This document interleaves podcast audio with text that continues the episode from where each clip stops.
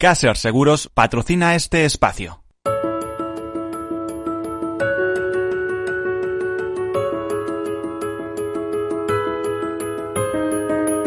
Tercer sector, un espacio para la economía social. Un programa dirigido por Miguel Benito.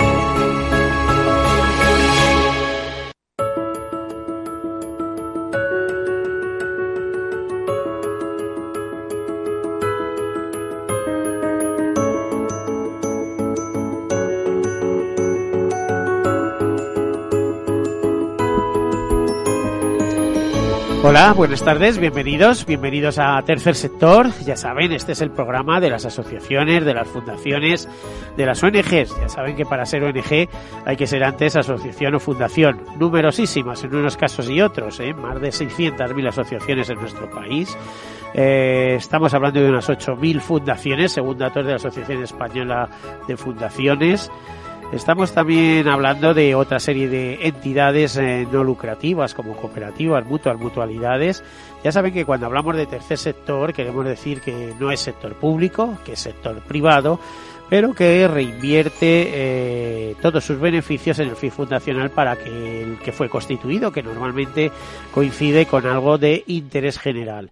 Normalmente también vinculado a la acción social, a la cooperación internacional, a la defensa del medio ambiente y a tantos y tantos pequeños y grandes temas que interesan a la sociedad, desde una fundación que se dedica a recaudar para conseguir fondos para investigación de enfermedades raras a, a, a proyectos unipersonales muchas veces, pero que tienen repercusión, porque si solucionamos un solo tema, estamos solucionando el problema de mucha gente.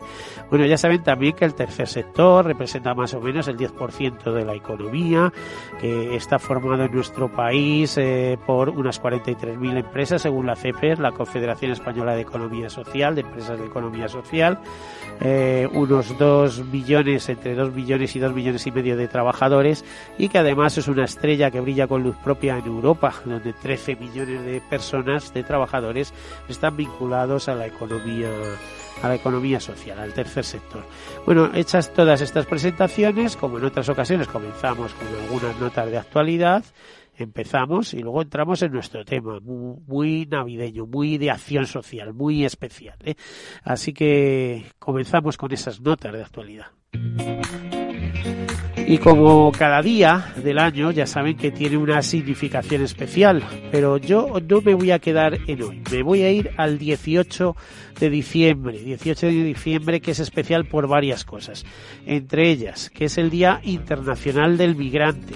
¿Eh? Por ejemplo, el secretario general Antonio Guterres dice en las páginas de la ONU todos los migrantes tienen derecho a igual protección de todos sus derechos humanos. En este Día Internacional insto a los líderes y a las personas de todo el mundo a que den vida al Pacto Mundial para que la migración funcione para todos. El atractivo de obtener un trabajo bien remunerado en algún país rico constituye un poderoso incentivo para la migración internacional y se ha intensificado a medida que aumentan las diferencias de ingresos entre los países.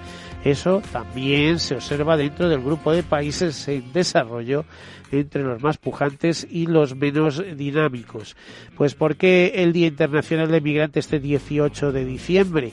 Nos dicen en Naciones Unidas que el 4 de diciembre de 2000 del año 2000, la Asamblea General, ante el aumento de flujos migratorios en el mundo, proclamó el Día Internacional del Migrante mediante resolución 55-93. Diez años atrás, en ese mismo día de 1990, es decir, este 18 de diciembre, la Asamblea ya había adoptado la Convención Internacional sobre la protección de los derechos de todos los trabajadores migratorios y sus familiares. Bueno, pues a partir de aquí hay eh, últimas novedades, por ejemplo, como oh, resultado de la declaración de Nueva York, eh, los Estados miembros acordaron cooperar en la elaboración de un pacto mundial para la migración segura, ordenada y regular que se adoptó en la conferencia sobre migración internacional en diciembre de 2018 en Marruecos. Este pacto mundial cubre diversos temas como el fortalecimiento de los derechos laborales de los migrantes, la mejora de los datos sobre migración como base para elaborar políticas basadas en datos empíricos, salvar vidas y establecer esfuerzos internacionales para los casos de migrantes desaparecidos, entre otros muchos asuntos.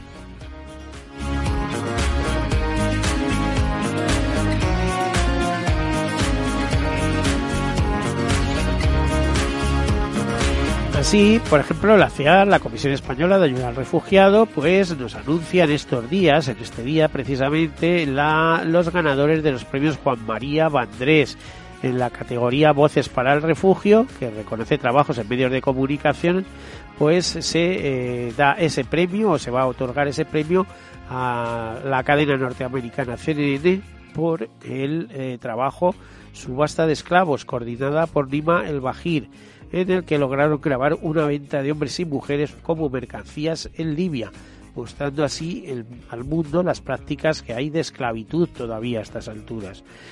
En la categoría de miradas por el refugio, el galardón, el reconocimiento a iniciativas culturales, esa generación global, un proyecto de Isla Aguilar y Miguel Illarzun, directores artísticos de Conde Duque, Cross Border Project y Marina Santos, realizado en el Centro Cultural Conde Duque de Madrid en el que jóvenes entre 13 y 18 años de distintos orígenes y nacionalidades participan en un laboratorio de creación escénica, dando lugar a un espacio seguro donde poder expresarse, conocer a otros jóvenes y adquirir una visión más amplia del mundo.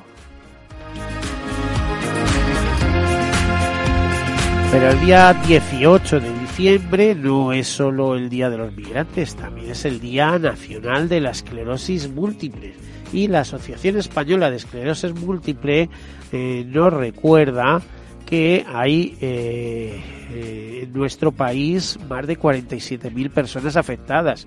El 70% de los casos se producen entre los 20 y 40 años en pleno desarrollo personal y laboral y que la incapacidad que provoca se caracteriza por trastornos motores, cognitivos y visuales, acompañada de otras alteraciones como ansiedad y depresión. Nos dice que, la, que el reconocimiento automático del 33% del grado de discapacidad con el diagnóstico de una enfermedad neurodegenerativa supondría un mejor acceso a múltiples eh, medidas de protección social y al empleo de personas con esclerosis múltiple, eh, aunque muchas veces eh, termina siendo invalidante, en principio no tiene por qué serlo, ¿no? dice que la esclerosis múltiple es una enfermedad incurable, por lo que la investigación es clave para encontrar una solución. Bueno, pues estas son algunas eh, de las llamadas. Hay, también hay una serie de reivindicaciones que les comento que como son esta del reconocimiento automático del 33% de discapacidad, la petición de un mayor apoyo gubernamental a la investigación de las esclerosis múltiples, acceso a un tratamiento rehabilitador integral, equidad en el acceso al tratamiento farmacológico que precise cada persona, o mayor compromiso de los empresarios en las adaptaciones de los puestos de trabajo y el cumplimiento del 2% que exige la legislación en contratación de personas con discapacidad. Bueno, pues ahí quedan los mensajes de la AEDEC-OFENCE, que es la Asociación Española de Esclerosis Múltiple, una entidad declarada de utilidad pública. Vamos a cosas más cercanas en el sentido de que acabamos de terminar el COP y estamos hablando de medio ambiente. Por ejemplo, hoy mismo la Sociedad Española de Ornitología, SeoBirdLife, ya saben que fue la primera eh, ONG ambientalista de nuestro país, constituida en 1954, pues se felicita por eh, que la Comisión Europea respalda la Directiva Marco de Agua. ¿eh?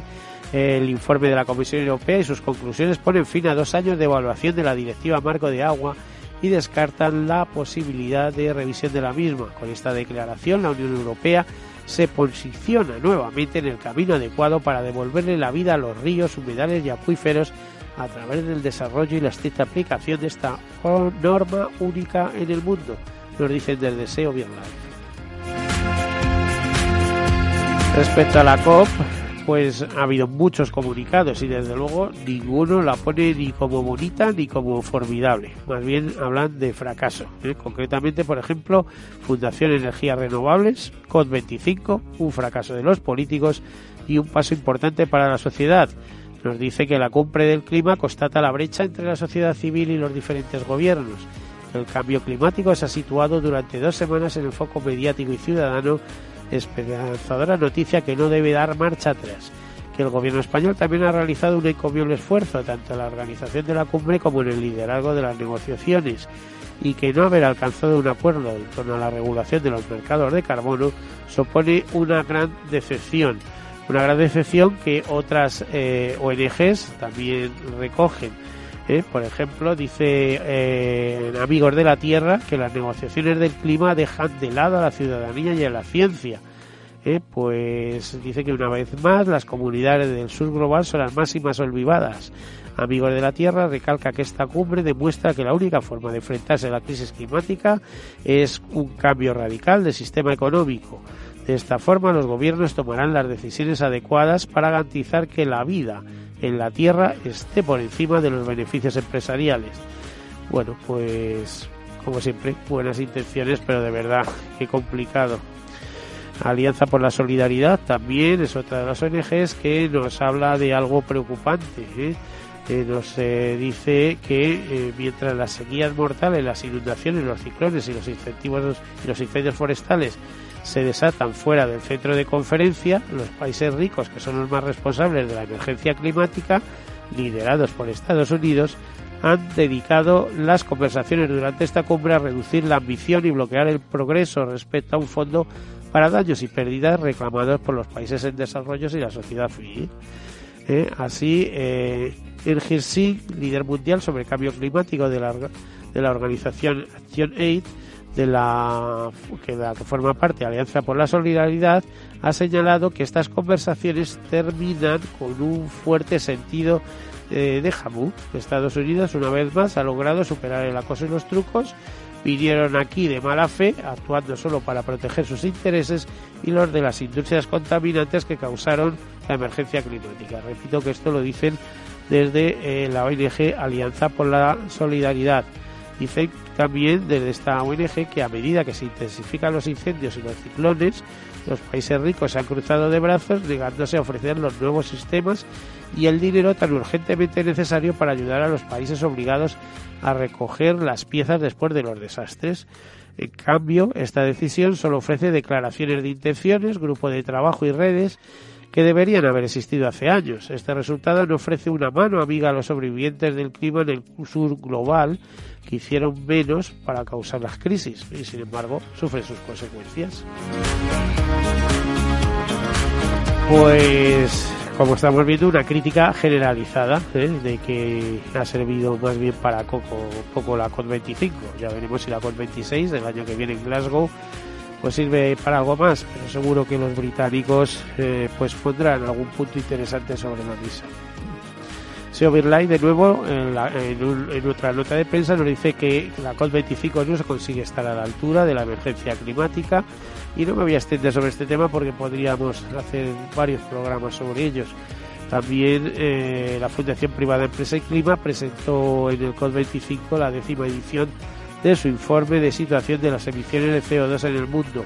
Y como podemos pensar, pues eh, no son de lo más esperanzadoras. De hecho, dice que en 2017 las emisiones energéticas de gases de efecto invernadero en el mundo siguieron estabilizadas en torno a los 32.000 millones de toneladas. O sea que eh, si bien se reducen en algunos países, pues otros las compensan esas pérdidas pues con más emisiones y que aquí no avanzamos nada. ¿eh? Eh, así estamos. Bueno, pues después de esto entramos en nuestro tema, un tema que no sé cómo podemos ligar con la Navidad, porque de alguna manera sí está enlazada, pero sobre todo estás muy, muy vinculada a la solidaridad, a la solidaridad que determinadas personas eh, prestan con su trabajo, con su apoyo y sobre todo con su convicción personal en, sacar adelante a, otras personas que tienen, no han tenido la misma suerte en la vida, no tienen las mismas oportunidades y que de alguna manera están dispuestas a, brindárselas. En este sentido tenemos a, alguien que aquí a mí me lo han presentado como un santo, no sé si es mucho decir. Eh, nos referimos a, al padre Ignacio Doñoro, fundador del Hogar Nazaret en Perú. Buenas tardes, bienvenido, don Ignacio. Buenas tardes. No San Ignacio, sino Ignacio María Doñoro. Eso te iba a decir. El santo tengo poco. ¿Usted es un santo? Eh, tenemos que ser santos. Eh, es un buen propósito. para un cristiano, si no va al cielo, pues, pues entonces lo hemos hecho mal, ¿no? Bueno, ¿Eh? lo que sí, no sé si santo o no santo, pero persona comprometida con una, con, ¿cómo le diría? Con ayuda a los demás, por supuesto, ¿no? No, te ¿Tampoco? totalmente. Entonces, con ayuda al desarrollo. Tan menos todavía. Pues, ¿eh? a ver, póngame. Pues te cuento un eh, poquito. No se trata de comprometerse, no se trata de ayudar, sino de dar la vida, que es diferente.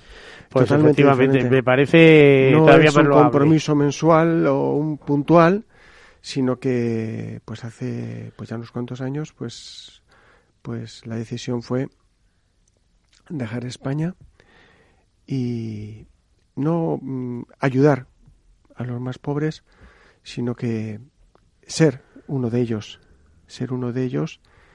Y en la, en la selva del Amazonas del Perú tenemos varias casas de casas de rescate, casas de niños y niñas que viven situaciones horrorosas, situaciones horribles, y que el Hogar Nazaret, que es la obra que que estamos sacando adelante, que estoy sacando adelante, pues es la esperanza, es la vida.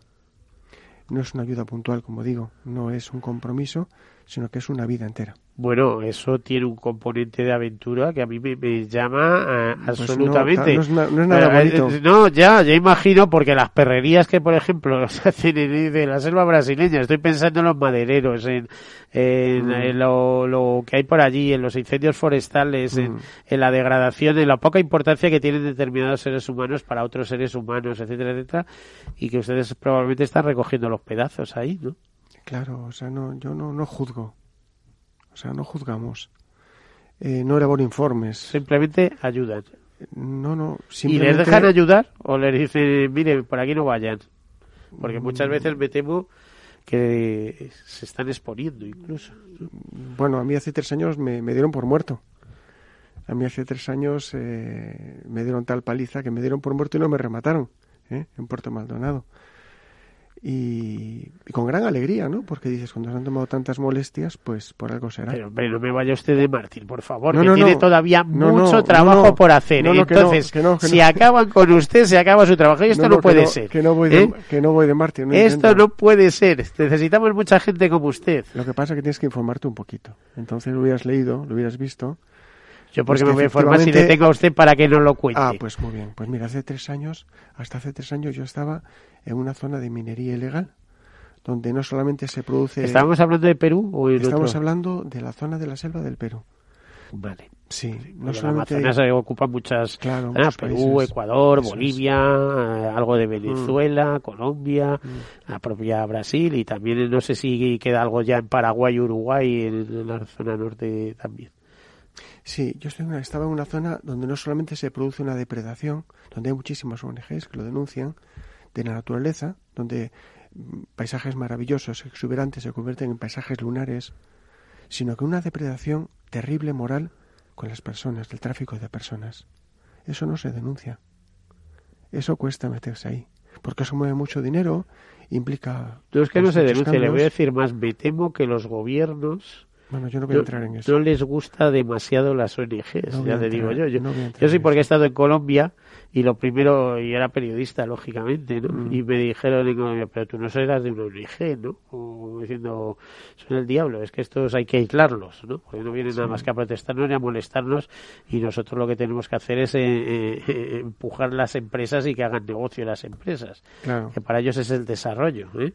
Ahora, el desarrollo deja víctimas por el camino o afectados, no digamos, a cuando, digamos afectados. Cuando provocamos una pobreza material pues eh, abocamos a una pobreza moral, donde todo está permitido, donde hay pues desde niñas que recogen o que recogían, estoy hablando del pasado ya, hace 3, 4 años, porque ahora estoy en otra zona de la selva. Claro, claro, otra eh, explotación se... Te voy a decir una cosa, no soy de, eh, vamos, no soy de ninguna organización religiosa, pero sí soy de survival, hace muchísimos años, ¿eh?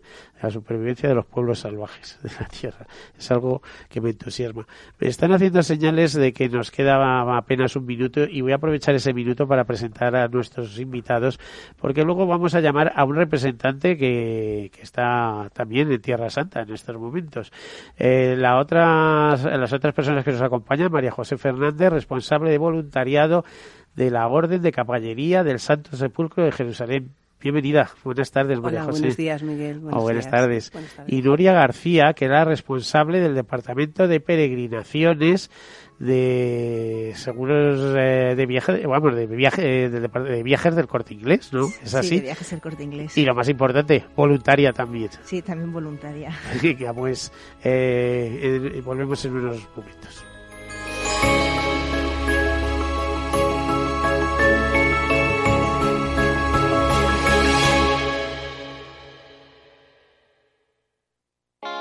¿Está tu bufete bien posicionado en Google? El 77% de usuarios buscan los servicios que necesitan Internet. Si no te encuentran a ti, encontrarán a tu competencia. En comunicación jurídica llevamos 20 años ayudando a dar visibilidad a empresas del sector legal. Web corporativa, estrategias publicitarias, marketing en redes sociales. Infórmate en comunicacionjurídica.com o en el mail info arroba comunicacionjurídica.com. Comunicación Jurídica. Hacemos visible tu despacho. Sí, sí quiero. Quiero tener siempre disponible a un buen equipo de abogados. Quiero tener un servicio telefónico de asistencia jurídica ilimitado. Quiero expertos que defiendan mis derechos como consumidor y como ciudadano. Quiero ARAC. ARAC. Lo nuestro es defender lo tuyo. Contáctanos en arac.es en el 992 2095 o consulta tu mediador. Hola. Pues mira, ha habido momentos en los que me he sentido un cliente de segunda. Muchas veces, las entidades de ahorro tradicionales se han guardado bajo la manga los mejores productos financieros para los grandes patrimonios. Y esto, si te digo la verdad, no me parece normal. Por eso, Finambest es revolucionario. Los mejores fondos de inversión a mi alcance y al de todos. Porque te da más rentabilidad por tus ahorros gracias a sus bajas comisiones. Porque no tiene letra pequeña. Porque no se guardan ases en la manga. Lo normal. Entra en finambest.com y descubre que lo normal es extraordinario, lo normal es Finambest. Tu radio en Madrid 105.7, Capital Radio. Memorízalo en tu coche. Disfruta de la mejor cocina gallega en Montes de Galicia. Todo un clásico moderno en el barrio de Salamanca. Disfruta de la variada dieta atlántica, de las mejores carnes y pescados tratados con respeto y transparencia y regados con una de las mejores bodegas de la zona. En grupo, en familia o en pareja, Montes de Galicia te ofrece el espacio perfecto en cada ocasión. Xavi, ¿qué te pasa que aún no has escrito la carta a los reyes? Pues nada, Marta, que el abuelo está todo el día con Alexa Alexa, pop Capital Radio Maja. Mamá con los tipos de interés. Habla la FED en los Estados Unidos. Hoy se espera que baje el precio del dinero. Qué Navidad más aburrida. Para esto prefiero ir al cole. Bueno, tú tranquilo, Xavi, que con las buenas notas que has sacado, verás cuántos regalos te traen los reyes. Ojalá sea verdad. Solo falta que con tan poca inflación no me compren nada.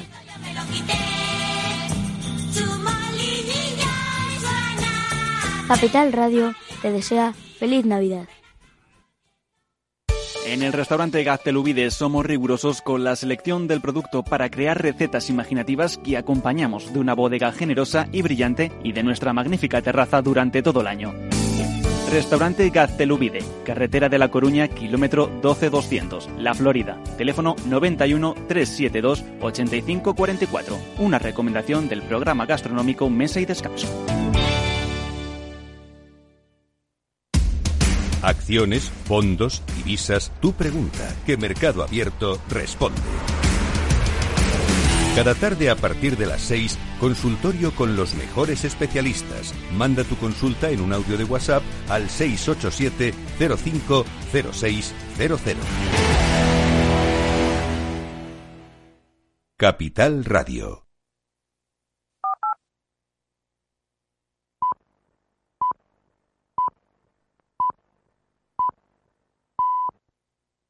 Tercer sector, un espacio para la economía social. Un programa dirigido por Miguel Benito.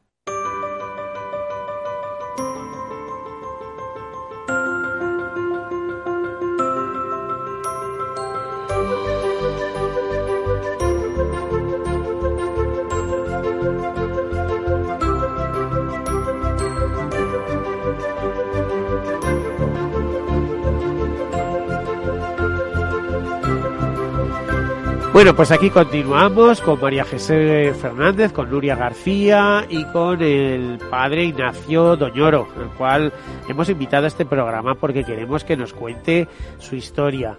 Eh, padre don Ignacio, ¿cómo, por qué, eh, ya, ya ha dicho que se decanta por eh, ayudar, eh, por eh, servir en misiones, por servir fuera, etcétera? Pero ¿cómo le surge esta vocación, este compromiso?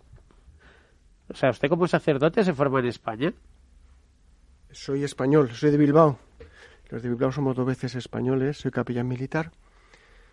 Eh, me lo han preguntado muchas veces. Yo creo que a veces en la vida hay un antes y un después y que te marca de tal manera que tu vida pues pues dices pues ya no puedo mirar a otro lado y esto fue hace unos cuantos años en El Salvador. Pero qué diferencia no de capellán o sea notará mucho la diferencia entre ser capellán militar bueno déjame que te cuente la sí, primera por pregunta. favor, por favor. Déjame que te Adelante. cuente la primera historia.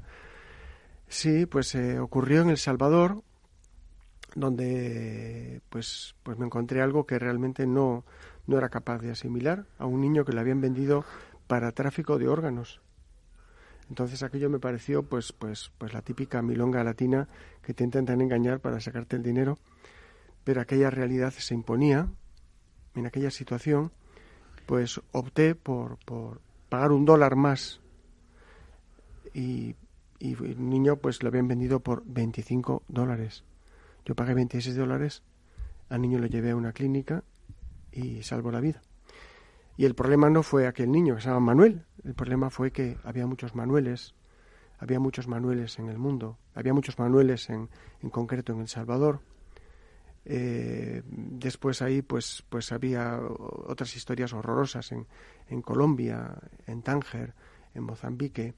Hemos eh, creado un mundo mm, muy bonito, ¿eh? muy bonito aquí en España, pues tenemos una calidad de vida muy bonita. ¿Eh? Incluso creemos que, que somos buenas personas porque de vez en cuando, y no estoy acusando a nadie, por favor, porque ayudamos a los demás, pero nuestra preocupación es que nuestros hijos pues tienen pues juguetes sofisticados que no valen para nada.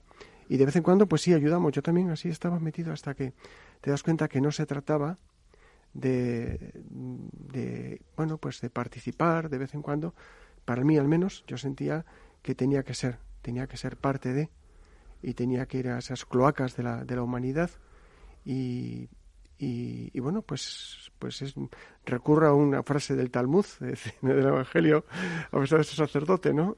Eh, el que salva a un niño salva a la humanidad, el que salva a una persona. Y entonces decía, pues mira, no puedo cambiar el mundo, es horroroso esto que hemos creado, tenemos nuestra burbuja, ahora tenemos eh, pues una capacidad tremenda, gracias a Dios, para ver lo que está pasando en tiempo real en cualquier lugar del mundo, no lo puedo cambiar, pero sí puedo cambiar el mundo de esta persona y de esta persona y de esta persona y de esta persona. Y ahí estoy, en medio de la selva del Amazonas, pues recogiendo niños en situaciones trágicas donde se está cambiando el mundo.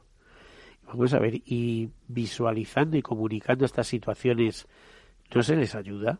Porque, ojo, desde el momento que está contando que esto sucede y me lo creo absolutamente sabiendo lo que hay en Salvador. ¿eh? Estoy, estoy, ahora, estoy, ahora estoy en, sabiendo, en la selva del Amazonas del Perú. No sabiendo lo que hay en la selva de la, sí, del Amazonas también sí. ya le digo que yo soy miembro de Survival y sé mm. eh, fíjese que es una ONG fundada para la defensa de los pueblos salvajes, se dice, mm -hmm. pero son salvajes que quiere decir que tienen su propia vida, su propia cultura, su propia existencia y cuando llegan los eh, teóricamente que les tienen que introducir en las sociedades avanzadas los, los convierte a todos en, en, unos pobres y en unos marginados ¿no? y, y, cosas peores efectivamente mm. entonces eh, bueno surge allí eh, estos hogares Nazaret tienen uno, varios hogares. Eh, pues tenemos, una, una, tenemos una casa muy grande donde hay niños adolescentes en una zona que se llama Carguapoma, Carguapoma que está en la región de San Martín. Y luego eh, eso se complementa con una escuela, que es una, bueno, pues recientemente hemos firmado un convenio con la Fundación Real Madrid y es una preciosidad porque pues ya sí se les hace un seguimiento médico eh, especial, psicológico a cada niño y abarca cerca de 300 niños. Y luego tenemos otra casa en otra ciudad que se llama Bellavista para niñas y adolescentes, pues con algo que puede también llamar la atención, con un hogar de niños por nacer. ¿Qué es eso? Pues chicas eh, embarazadas que llevadas a la desesperación pues han decidido matar a sus hijos. Y entonces pues pues los estamos recogiendo. El otro día eh, me decían hablando de los derechos humanos no que España hay derechos humanos y me llamaba la atención cómo eh, una chica o una joven con síndrome de Down que queda embarazada inmediatamente pues se le pide abortar y a mí me horroriza esto porque tengo muchísimos niños que sus madres son síndrome de Down y son niños totalmente normales. Entonces, hemos creado un mundo paralelo, una burbuja, donde nos creemos una serie de cosas y la realidad del mundo es muy diferente. Y hay un mundo, un mundo, un mundo donde se sufre, un mundo donde se muere, un mundo donde se lucha por sobrevivir, niños que pues que pues que no saben hablar porque nadie les ha enseñado a hablar niños que se retuercen absolutamente en el dolor, que se retuercen ahí y, eso no les importa a nadie, porque eso, eso no produce, eso no da titulares. Es así. Yo agradezco mucho estos micrófonos, agradezco mucho esta oportunidad para pues para ser voz de los que no tienen voz, que es lo que me estoy diciendo ahora mismo. es, mire, lo que acaba de decir, eh, absolutamente, ¿eh? pusimos en marcha este programa para dar voz a los sin voz. ¿Cuántas veces aquí nos han venido de fundaciones muy potentes de nuestro país a contarnos que son estupendos, ¿eh? aunque pues, no sé cómo le diría, aunque estén contaminando la tierra de una manera eh, exacerbada, etcétera, pero bueno, todo eso luego con las labores de voluntariado y con otras cosas, pues lo acaban. Eh, que lo que usted dice, por supuesto, existe. Lo que pasa que parece que muchas veces la mente humana tiende a dejarlo en, en un rincón porque sabe que existe, pero no le gusta cambia, pensar cambia de canal, cambia de canal que estamos comiendo. Cambia de canal que ahí, estamos ahí, comiendo, ahí, lo, ahí lo ha visto claro. Y, fíjate, estoy no convencido tengo- que conseguiría ayuda, mucha más ayuda de la que tiene. no tengo ninguna institución detrás. Yo soy sacerdote, no hay ninguna diócesis detrás, la Agencia de no hay ninguna parroquia, no hay absolutamente ninguna ONG detrás. Esto no vende. Esto no vende. Esto no importa. ¿Es así? Yo no tengo ninguna ONG detrás. No tengo ninguna institución detrás. A ver. Lo siento. Tengo simplemente una página web, Hogar Nazaret, terminante de Toledo.es, con un crowdfunding y ahí, pues poquito a poco, con pequeñas aportaciones y descubres, descubres mm, y, te sorprendes que son los que han pasado necesidad, los que han pasado incluso hambre, la gente más, más necesitada es la que sabe de esto y la que te apoya y la que te ayuda. Es así. Hogarnazaret.es es lo único que tengo. María José, y si nos vamos a Nazaret, ¿eh? responsable voluntariado de eh, la Orden de Caballería del Santo Sepulcro, que te voy a pedir lo primero que nos digas a qué viene dedicada esa orden. Bueno, Porque eh, suena muy rimbombante, pero luego yo es- sé que también os dedicáis a ayudar, ¿no? Estamos, estamos haciendo un salto geográfico, pero no un salto ni cuantitativo ni cualitativo. Bueno, nos hemos ido de Perú a Palestina, pero bueno. ¿eh? Palestina tiene un problema sobre todo con la infancia, con la infancia y con los más vulnerables, los discapacitados, las personas que no tienen, eh, digamos, capacidad de auto de autovalerse. Eh, y pasan cosas no tan, a lo mejor, tan, tan extremas como, como está relatando el padre, pero mm, hay muchos cuadros que, que podrían ponerse al lado de, de lo que ocurre en las selvas de Perú o de lo que ocurre en India o de lo que ocurre en Pakistán. Eh, en definitiva, cuando hablamos de niños, eh, siempre, en casi todos los países que no pertenecen a lo que es la primera esfera de económica mundial, los desvalidos siguen sufriendo mm, esa miseria material y esa miseria moral, que la perversión humana hace que se ceben con ellos y que los, los exploten y los... Eh, tráfico de órganos, pues probablemente también se esté dando en, en Palestina. Eh, niños abandonados, ya he relatado en estos mismos micrófonos como las monjas de San Vicente de Paul salen corriendo cuando hay un aviso para llegar no antes que nadie, no antes que la policía, no antes que, que cualquier otra persona a un contenedor donde hay el llanto de un recién nacido, sino para que no lleguen los perros. Entonces, eh, bueno, son imágenes Te que... estoy dando la Navidad, ¿eh? No, pero mira, nos decía, nos decía en el verbo encarnado la superiora este verano, cuando estuvimos allí 13 chicos haciendo voluntariado, que a Belén se va y va la gente a ver una cuna vacía, un pesebre vacío, ven donde nació el niño Dios, pero no pueden ver al niño Dios. Al niño Dios lo vemos en cada uno de estos niños de los que habla el Padre o de los que yo te puedo contar. Esos son el niño Dios. Y mientras que no nuestro corazón no entienda que esa infancia desvalida a la que tenemos que proteger y ayudar eh, es el niño Dios, nosotros nuestra nuestra forma de espiritualidad no avanzará y nuestras vidas no avanzarán porque estamos mirando para otro lado, estamos apagando la tele porque estamos comiendo o estamos haciendo cualquier otra cosa y no prestamos ni atención. Pero eso es lo que realmente eh, tenemos que tener presente, que hay una gran masa en la población mundial de personas desvalidas y de personas eh, que necesitan nuestro apoyo y nuestra ayuda y los estamos desde el primer mundo machacando. Y hay que ser conscientes de eso. Don Ignacio, es así. Así es, y agradezco muchísimo las palabras, tal cual. Es así, es así. Miramos para otro lado porque no nos interesa, porque nos remuerde nuestra conciencia y de vez en cuando pues hacemos algunas ayudas y ya está. Digo, no se trata de... Yo creo que, que tenemos que empezar a ponernos las pilas y cambiar esta sociedad. Y todos tenemos, eh, pues, pues eso, mm, a nuestro lado, ¿no? Es decir, pues gente que está, gente que hay niños que están, que están sufriendo. Hace poco me ha pasado una anécdota muy graciosa. Yo estoy pidiendo dinero y digo, no tenemos nada. No tenemos nada. Yo hace, hablaba antes de Puerto Maldonado, donde yo me, me encontraba por las calles y pa- había pasado una situación de ser capellán militar con un buen sueldo, con una consideración de comandante, de teniente coronel, a, a estar mendigando por las calles para, para que me dieran comida en un comedor popular.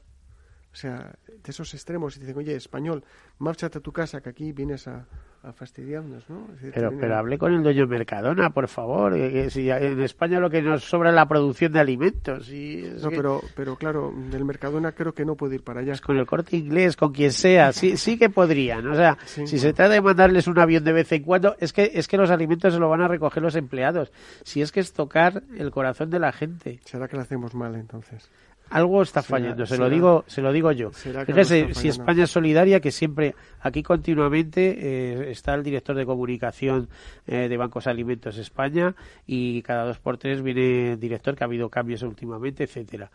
Y siempre nos cuentan lo mismo. España es uno de los países más solidarios Sí. del mundo Sí, en ese sentido. Pero vamos a ver, pues si re- somos capaces de recoger alimentos para los españoles que los necesitan, no vamos a ser capaces de recoger una serie de eh, toneladas de alimentos para ustedes que los necesitan. Eh, y más cuando lo conocemos, funcionando en español. Yo, eh, no, no, no sé, le escribí el otro día al periodista que tenemos en común conocimiento, decía, oye, que aquí ha venido el padre de- que, ha llevado adelante el proyecto de el proyecto de Yunga en el Congo, ¿no? ¿Eh? Un padre eh, congoleño, un hombre enorme, un sacerdote enorme, que eh, su, su obispo le dijo, bueno, tú estudia y cuando termines te vamos a mandar a Estados Unidos. Y en vez de mandarle a Estados Unidos, resulta que eh, le dice, mira, hemos pensado que no te vamos a mandar a Estados Unidos, te vas a ir a España. Y te vas a ir a Pamplona. Y dice, te puedes imaginar el disgusto que me llevé, ¿no? Tener que irme a España y tal, en vez de Estados Unidos. Bueno, pues se fue a España, a Pamplona, estuvo una serie de años, y de ahí se fue al Congo, y yo no sé qué clase de relaciones establecería, que ama a los navarros sobre todas las cosas, eh, pero ha conseguido eh, montar un proyecto que pueden ver en internet que afecta a 200, 300 mil personas en el Congo, que yo decía, bueno, haber montado una escuela, una escuela, tenemos un montón de escuelas, y una cooperativa, una cooperativa, un montón de cooperativas agrarias, y además con desarrollo sostenible, y además tenemos una emisora de radio, y además tenemos tractores que nos han donado desde España, y además había montado algo increíble, ¿no?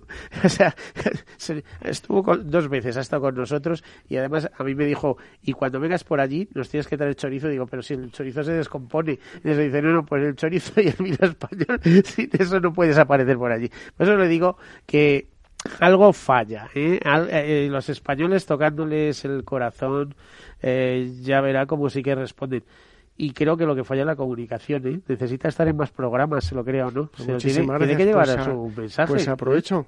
Sí, sí, lancese, pero vamos, es que es siguiente televisión española. a ver, eh, tenemos una minuta invitada que no estamos haciendo mucho caso, perdona, Nuria, Nuria García. Sé que eres la responsable de peregrinaciones de, Corte Inglés que lo ofrece pues como producto, ¿no? Imagino, para ir a Palestina normalmente. O... Sí, organizamos peregrinaciones. Eh, nuestro destino es, es, Tierra Santa, eh, también puede ser con Jordania, eh, últimamente se está vendiendo bastante, y luego un poco también es donde nos demanden. Puede ser, bueno, Italia, Francia, en Francia también está... Eh, ¿Para ir a Lourdes o como Francia? Lourdes, o como? Lourdes, por ejemplo, este año ha sido la, la consagración a España al corazón de Jesús y tuvo su origen en Parelemonial, en Francia. Entonces ha habido mucha demanda en Parelemonial Ars, se puede combinar luego con santuarios marianos, con la Salet, o incluso también los ha habido grupos que han ido a París a visitar también Lisieux. Entonces, bueno, también el próximo año es el centenario del nacimiento de San Juan Pablo II, entonces estamos teniendo bastante demanda con las peregrinaciones a Polonia. A Guatovice. Amado dice, sí. dice. Por cierto, yo estoy en su casa, ¿eh? o sea, que por eso te decía, bueno, yo soy muy peculiar, no soy muy religioso y demás, pero siempre he hecho el seguimiento, sí. Eh, te iba a decir, ¿y tú has estado también como voluntaria en Palestina? Estuve como voluntaria porque como ya están oyendo al padre, pues aquí los caminos del Señor nunca se saben por dónde. Y otra amiga me presentó a María José y bueno, estuve con ella eh, haciendo el O sea, vamos a ver, decidiste sacrificar tus vacaciones de verano para ir como aquel que dice limpiar culos de niños palestinos. Pues, pues, sí, y estuve encantada, porque estuve dos semanas con la Orden de Caballería del Santo Sepulcro en el voluntariado de Belén, y la verdad que me encantó la experiencia, y luego a su vez eh, tuve la tercera semana, por así decirlo, acompañando a un grupo de peregrinos que tenía, o sea, por así decirlo, la última semana fue un trabajo de empresa, pero la verdad que es que hasta en el trabajo cuando volví después de tres semanas, la gente me decía, pero si es que viene flotando en las nubes, parecía otra persona. Luego tuve vacaciones en agosto de playa y le aseguro que para mí fue mucho mejor las vacaciones de julio que la playa en agosto. Vamos a ver, es que el retorno emocional, como yo digo, el retorno emocional, esto es lo que tienen las buenas obras, ¿eh? Eh, don Ignacio, el retorno emocional. Seguro que todo el dinero del mundo no le pagaría lo que está usted haciendo, ¿eh? sino que se lo paga el retorno emocional, el ver la sonrisa de un niño, el ver que los chicos están contentos comiendo todos los días, o cuando pasa a darle las buenas noches, en fin eso tiene que tener un retorno emocional. Usted es rico en emociones es en que ese sentido. sabes lo que pasa que lo que la gente se preocupa a mí me da me da pena. Porque la vida es muy corta. La vida es increíblemente corta. Yo el otro día cuando me venía para, para España eh, no sé cómo fue y tal los niños y tal me decías papá me dicen todos papá yo soy el papá de todos soy el papá de todos. Estupendo. Y entonces el papá, pues papá, y no me dijo, oye papá, y te vas a España ya, pero... Pero ya no vuelves. El pasaporte, eh, a ver, ¿cuántos años tienes papá? Me miró la fecha de nacimiento. Y entonces, tienes 55 años. Y el niño se echó a llorar. Y me dice, es que mi abuelito murió con 54 años porque es muy mayor. Tú ya te vas a morir, papá, porque eres muy mayor. ¿Sabes por qué? No, no, no ríais. Yo me río porque la esperanza de vida en España... la calidad de vida, la calidad de vida, allí una persona con 55 años es muy, muy mayor. Muy mayor. Entonces, por eso el niño lloraba diciendo, pues, a mi papá ya le queda pocos días de vida. Por eso digo que la vida es muy corta. La vida es muy corta y, y todo pasa. Y, es que necesito una casa, porque al final la estoy pagando por el banco, y es que necesito un coche, y es que ahora resulta que mi marido me está reclamando no sé qué, y ahora es que la esposa está reclamando no sé cuántos. Y yo digo que o amas, o amas de verdad, o has perdido el tiempo. Y amar a los que no te lo pueden pagar es lo más maravilloso que hay. Fíjese, eh, mi último artículo dentro de una revista del sector asegurado se llama Hacia la gran edad y en ella sacaba algunos datos. Dice, en 1910 la edad media de los españoles era 28,2 años. Esa era la esperanza de vida que había en España. Eh, o sea, bueno, no, no era la esperanza de vida, era la edad media. ¿eh? Ahora estamos en 44,2 años. Si es verdad que España ahora mismo es el cuarto país del mundo en esperanza de vida. Siempre se dice que después de Japón, pero es que nos olvidamos de Singapur y Suiza. Pero las mujeres españolas, las que más viven del mundo. Marijose, vas a llegar a la gran edad, esa edad que nace a partir de los 80-85 años. Bueno, no, se trata tanto de llegar a, una edad muy avanzada, sino, que el, día que, que doblas la última página del libro eh, tengas la sensación o tengas el convencimiento de que en él has escrito todo lo que tenía que estar escrito, ni más ni menos. Bueno, yo te conozco y tú es que no hay por dónde cogerte, porque decía, pero ¿qué has estado haciendo estos días? ¿Y qué has estado haciendo? ¿Repartiendo regalos aquí? A ver, cuéntalo. ¿eh? Bueno, ayer estuvimos en el, en el Hospital Infantil de Niño Jesús, donde sabes que soy voluntaria, y estuvimos repartiendo juguetes. ¿eh?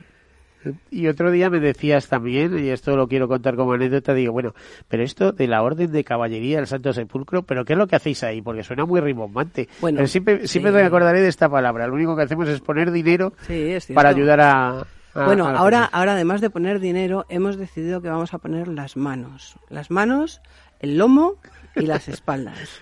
Entonces, hasta ahora la orden eh, tiene una misión, es una misión que el Papa le ha encomendado a, esta institución vaticana de laicos en donde también hay algunos eclesiásticos y fundamentalmente es pues ser los financiadores del déficit que tiene el patriarcado latino como iglesia diocesana en, Tierra Santa.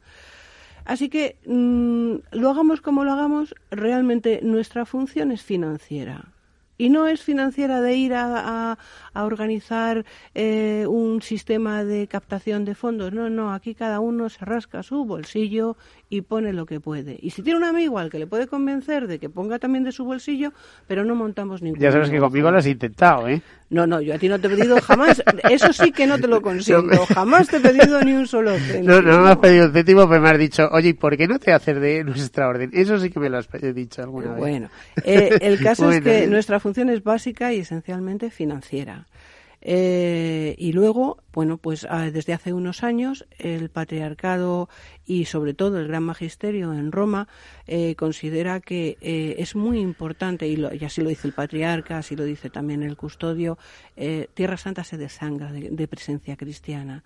El, ¿Por qué? ¿Por el pues incremento del judaísmo y de los musulmanes? No, pues por las, dificultades, la situación política, los aislamientos, los muros, la, la em, vamos a ver, los cristianos son minoritarios, siempre han sido minoritarios y desde que se produce el conflicto árabe-israelí, esa, esa minoría sufre de manera descarnada todas las discriminaciones por parte de los, del Islam porque son cristianos, por parte de los judíos porque son árabes. Y el caso es que están como, como el jueves en el medio y se llevan todo, todos los, regalitos se los llevan ellos. ¿Qué es lo que hace la iglesia, eh, las iglesias cristianas eh, en Tierra Santa?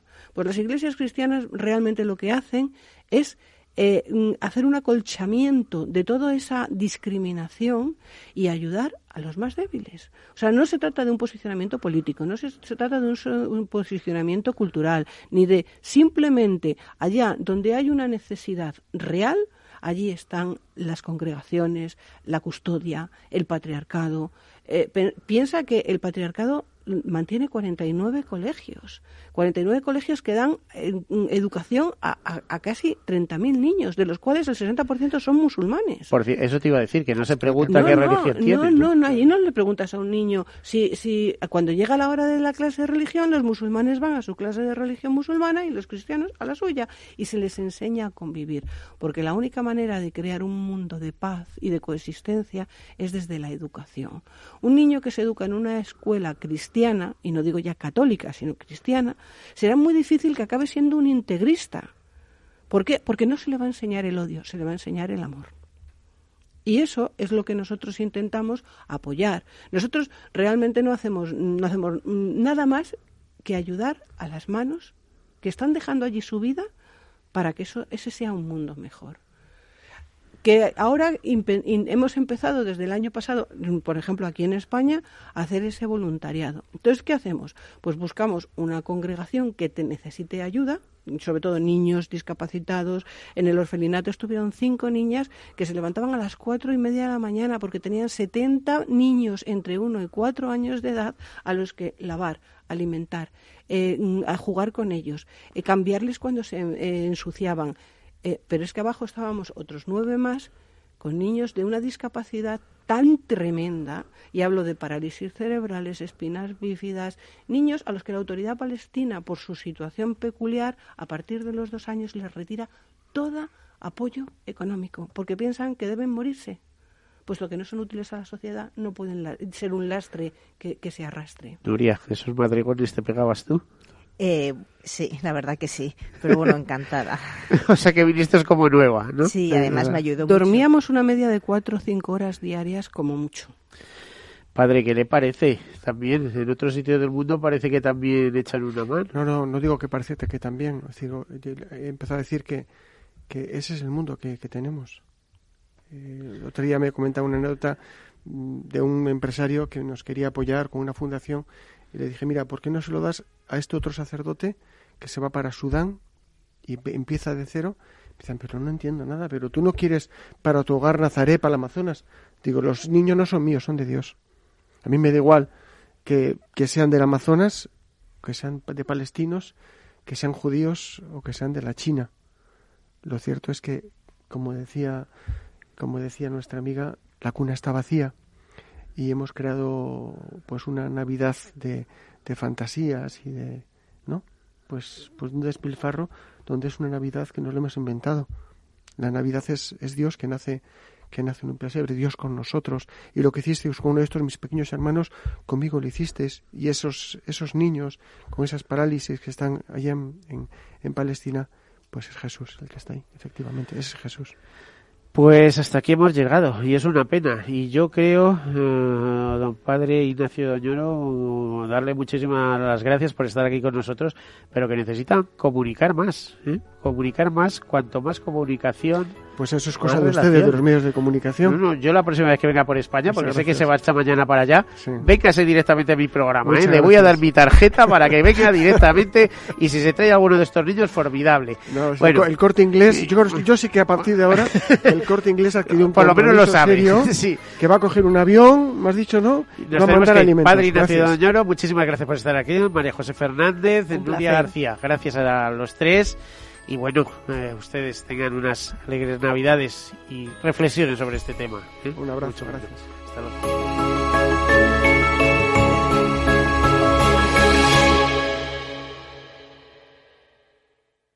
Caser Seguros ha patrocinado este espacio. Escuchas Capital Radio, Madrid 105.7, la radio de los líderes. ¿Quieres celebrar una Navidad astorgana? Pues ya sabes, la auténtica cocina de Astorga está solo en el Astorgano. Si quieres degustar nuestros productos más típicos, nuestras carnes, guisos y nuestros postres caseros, en el Astorgano te los preparamos. Llámanos y te elaboraremos un auténtico menú astorgano de Navidad. Reservas para particulares y empresas en el 91 579 6261 o en calle Pensamiento 25. El Astorgano, la auténtica experiencia maragata, también en Navidad.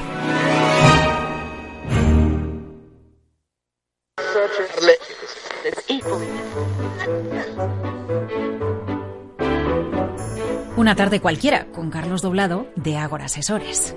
Yo cada vez estoy viendo más el análisis técnico como una herramienta que no está orientada a la predictibilidad, que es lo que todo o la mayoría de la gente cree que es, sino que es una herramienta que desde donde no estás, pues lo que te permite es un poco controlar el riesgo monetario y al final te mantiene la partida. Tardes de radio y bolsa con el mercado abierto. ¿Te vienes?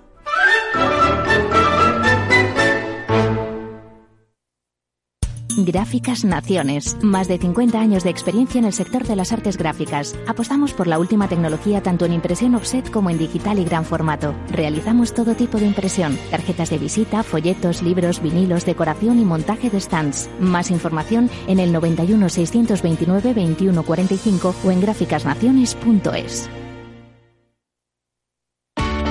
Si todavía no te ha llegado la idea o crees que esta necesita evolucionar, no te pierdas After Work, un programa en el que encontrarás historias inspiradoras, análisis de la realidad y una mirada prospectiva al futuro. De lunes a jueves a las seis y media de la tarde en Capital Radio con Eduardo Castillo.